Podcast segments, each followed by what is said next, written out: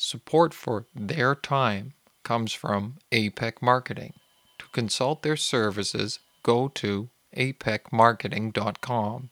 That's A P I C marketing.com. By email contact asha at apicmarketing.com. That's A S H A at apicmarketing.com. APIC Marketing, your resource for digital marketing, web, and app development tools. With this episode, we at Their Time Podcast are honoring veterans.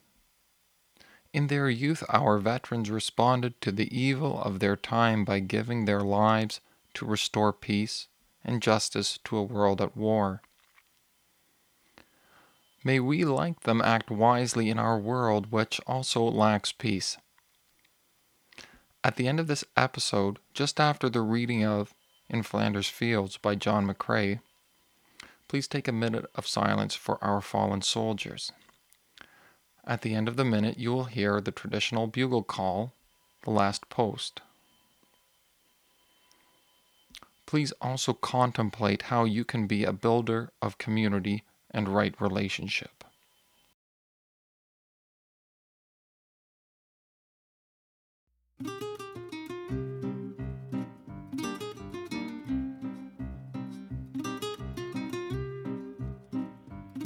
Hey there. I am a great grandma.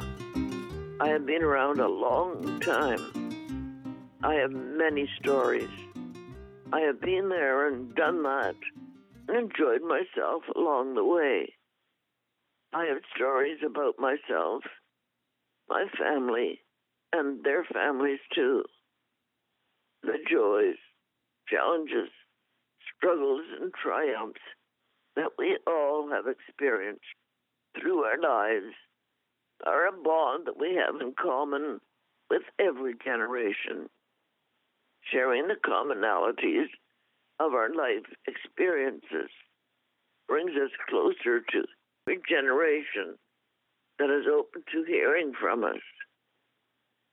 You are listening to Their Time, a podcast about the lives and stories of senior citizens. Hey, you out there, get ready. Join me and many others on this show as we share about our lives, our stories, and our times. Our host is John Knox. This is their time.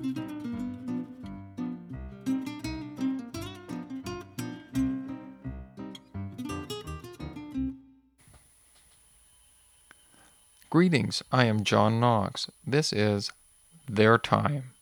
This is episode number three, a special Remembrance Day episode called World War II Ruth's Reflection.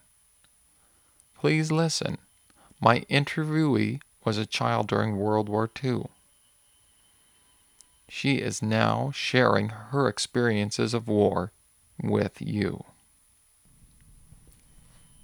My name is Rose. Thank you for inviting me. During Second World War, we lived in a small village on top of a hill. It was located on the north end of the Ruhr Valley in Germany. When the bombing sirens came on, my mother took us three children down to the vegetable storage room of our house to sleep on straw beds for security. We were at the time seven, five, and four years old, and the bombardment took place. We slept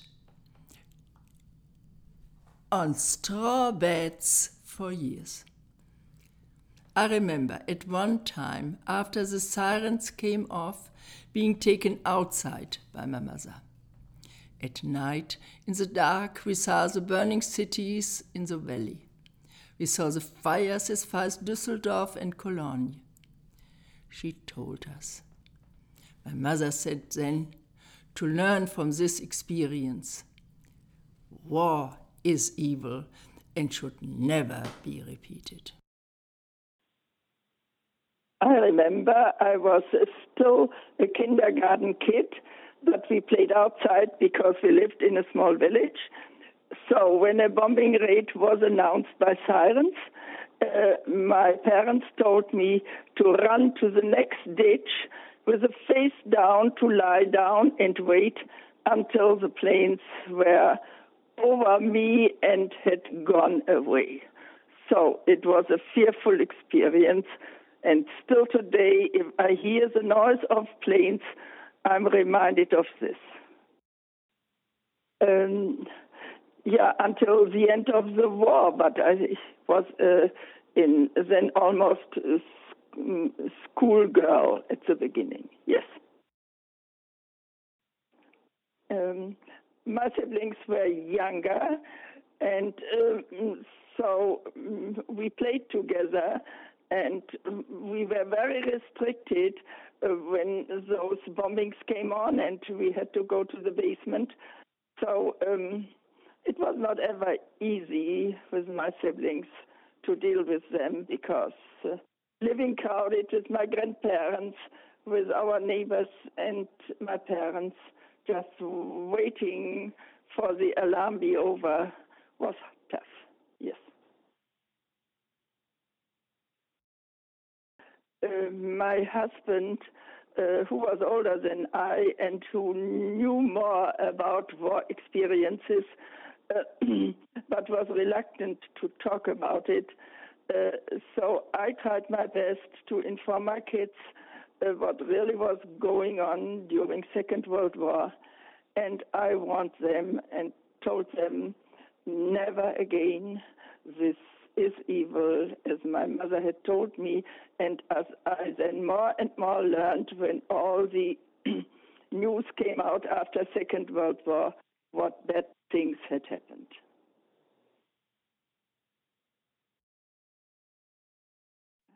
to conflict today, if I ever hear that uh, war is going on or conflict is, um, it is very hard to swallow this. And um, I just hope and pray it will be over. But I know since we are still on this earth and paradise is coming, so we have to wait and endure it and do our best to work to overcome it. This event shaped my life so that I knew I had to give this message my mother told us to my children and grandchildren. They listened to it, but they never experienced the, any war in their lifetime. But it's still necessary to remember hearing and knowing how evil it is. And so I hope that this message of evil and war will be uh, remembered also by more people, especially my children. I taught Sunday school too in my local church here. They learned that war and feeling that people have to die for power is evil? Um, I don't uh, go to any demonstrations. I'm not I'm now too old for it, and before I lived in the country, so I couldn't go to do anything. But wherever I can promote it with my friends or in my church work, I'm doing it. I still have sometimes nightmares about my experience, but I learned from this that you take every day it comes and enjoy it to the fullest as a gift from God. I can answer this to you. I think um, that God gave, gave me the talent to work with my hands and I try uh, to do it as good as I can. And I hope through this uh, bring joy uh, to my surroundings and uh, hope that uh, since my artwork is contemporary and not always easy to understand, that they try to find out the meaning of it. For example, I created a big yellow star and I hope it will shine. In Flanders Field poem. In Flanders fields, the poppies blow between the crosses, row on row, that mark our place, and in the sky, the larks still bravely singing fly, scarce head amid the guns below. We are the dead.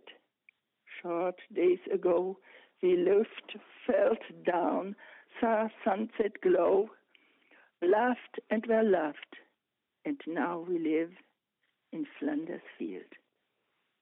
Take up your quarrel with the foe, to you from failing hands we throw.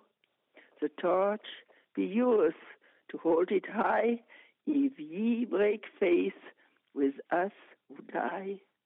We shall not sleep, through poppies grow in Flanders fields.